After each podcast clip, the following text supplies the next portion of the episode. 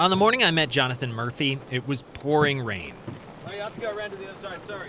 So we're in my car parked at Auditorium Shores. Good weather for it. I'll say, yeah, yeah. hey, I'm Matt. Nice to meet you, Jonathan. Good to meet you, too. Through the windshield, we can see Austin's skyline. And right in front of us, one building in particular that Jonathan asked about for ATXplained. So, what are we looking at here? Can you kind of describe this? Uh, we are looking at one of Austin's newest additions to its skyline. It's a big, tall building uh, shaped a bit like a Jenga tower. Uh, it's the Independent. If you've looked at downtown Austin lately, you've seen it. This weird stack of slightly offset blocks. Like he says, it looks like a big glass Jenga tower. It looks pretty cool if you ask me, but not everyone thinks so.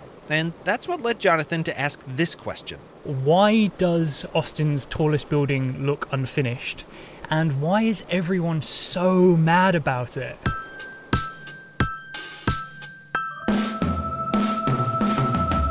There's petitions to have it changed. People are very angry, and I mean, this is Austin. People are usually angry about something, but this building has definitely got people up in arms. What do you think it is about the building that, that people are so upset about? Uh, if I had to guess, I think the specific problem is about the crown, or what they call the crown. But the very, very top of the building is this sort of netted, sort of meshed um, peak that seems to be kind of blocking something off and definitely looks distinct from the rest of the building. Now, I've heard a lot of people say this that the top of the building looks unfinished, like it was just tacked on to an otherwise beautiful building. It's just such a strange choice that it's visible. I think whatever is up there, maybe we don't need to see, and so it's strange that they've they've left it so people can see it. There must be a reason behind it. I don't know what it is specifically, but there must be a reason. We'll get to that reason in a minute. But first, why the heck are people so upset about it?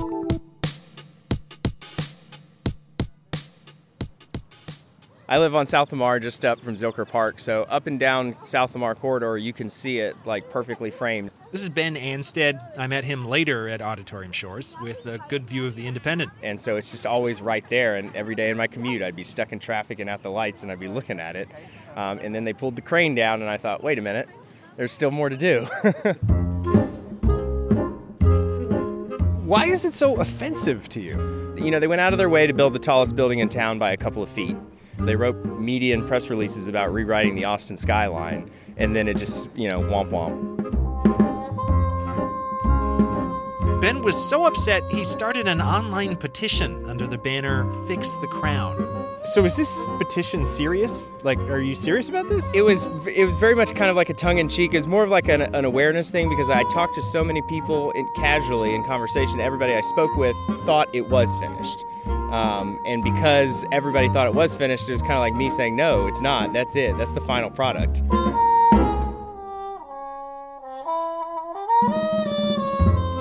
So you don't expect them to actually do anything? I don't expect them to actually do anything. I just, you know, I know overwhelmingly it seemed like people always agreed with me whenever I brought it up. So I just, uh, I just wanted to see if other people thought the same thing.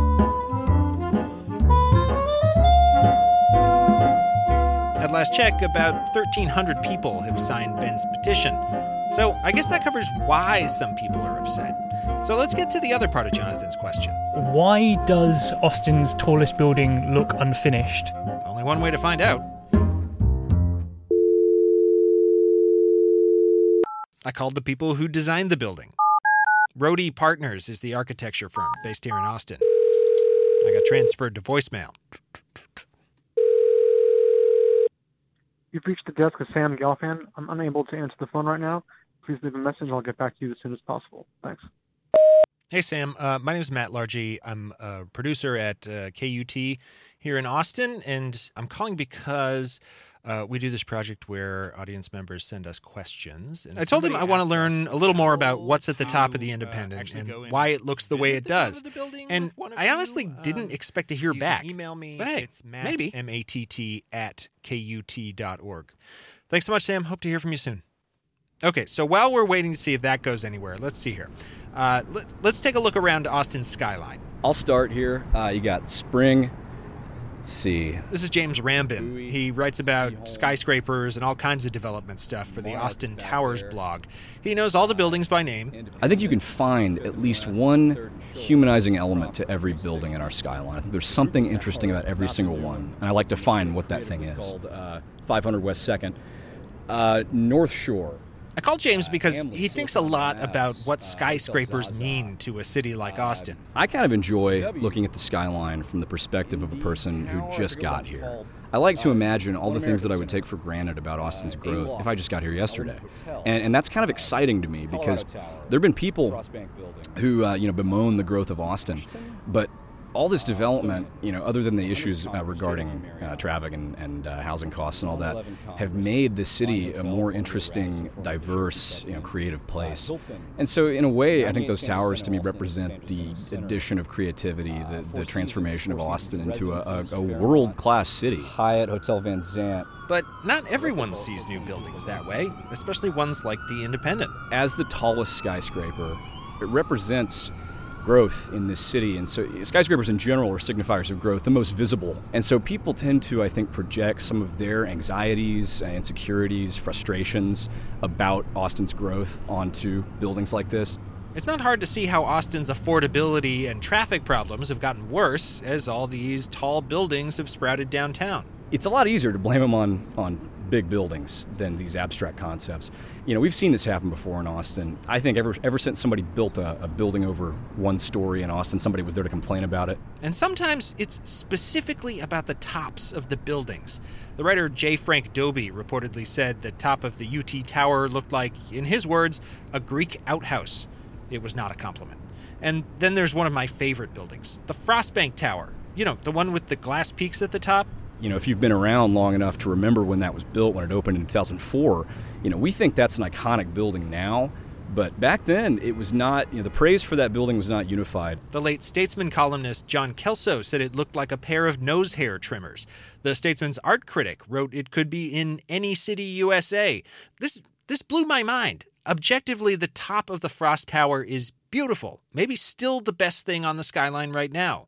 So I called a guy who knows a little something about it. Hello, this is Turan.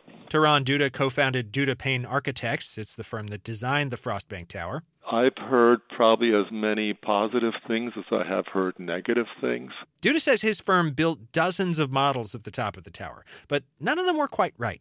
And then One evening I went home and my daughter, who was nine or ten at the time, was building these little origami figures and flowers. And I said, Could you build a larger one, smaller origami flower? And she did that, and I nested one inside of the other, and I said, This would make a really beautiful crown on top of this building. For the record, Duda did not go to Rice University. He thinks the myth that the Frostbank Tower was designed to look like Rice's owl mascot is hilarious. As for the criticism, he's pretty unconcerned. You know, if you think about any work of art, if it can have a reference of being more than one thing, I consider it a success. If you can label it as just being one thing, then it, it, it's just a, a one liner. my ears are popping, man. Remember that message I left for the architects that designed the Independent? Well, I got an email back, and the founder of the firm, Brett Rhode, agreed to take me up to the roof to check it out. Floor 58. The roof is out this way.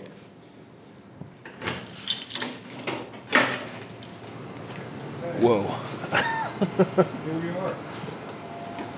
We're on the roof of the Independent. Wow. And, uh, you kind of walk You can see for miles way. up here. Outside on the roof, there are these huge metal beams that are part of the support system that keeps the building standing. In the center, a giant concrete block. At the very top is our liquid tune damper tank. a liquid tune damper tank. You see, in tall buildings like this, the wind blowing against the side of them causes the building to sway. It's normal, but not particularly comfortable if you're inside.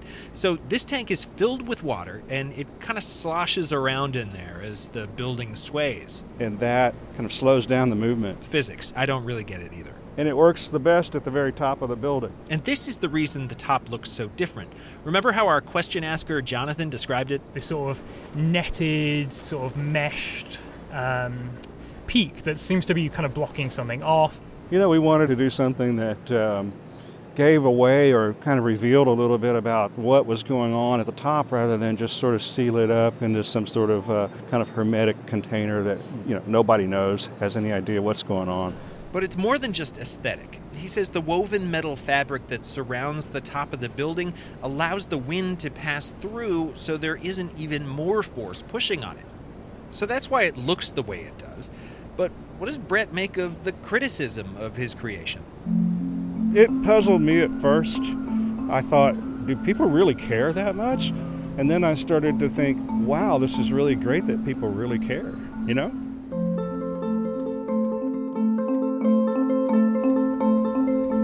As an architect, you know, we always kind of whine about how, you know, nobody appreciates our work. Nobody cares, but in this case, somebody cared, and a lot of people cared. And I think that that is in and of itself that's that's a good thing. So it doesn't feel bad to hear someone criticize your work? Uh, it, I'd have to, you know, be honest with you and just sort of say, yes, it does. It does affect you. You do think about it. You stop and think, well, what? Let me try to, you know, understand what their point of view is. So, in that sense, feel bad? No, maybe it's a little bit of uh, pause of reflection, if you will, uh, to try to to understand what those what that criticism is. And I've learned a lot from it. I have to tell you. I don't know that we would have done anything different here, but I think it's something that does make you pause. In time, I bet people will come to love the Independent, just like they did the Frostbank Tower. And for the record, I think the Independent looks great just the way it is. But for those who disagree, you'll be pleased to hear that, in a sense, the top of the building actually isn't quite finished. Brett says they're adding lighting that can change colors, like the top of the Empire State Building. Look for that later this year.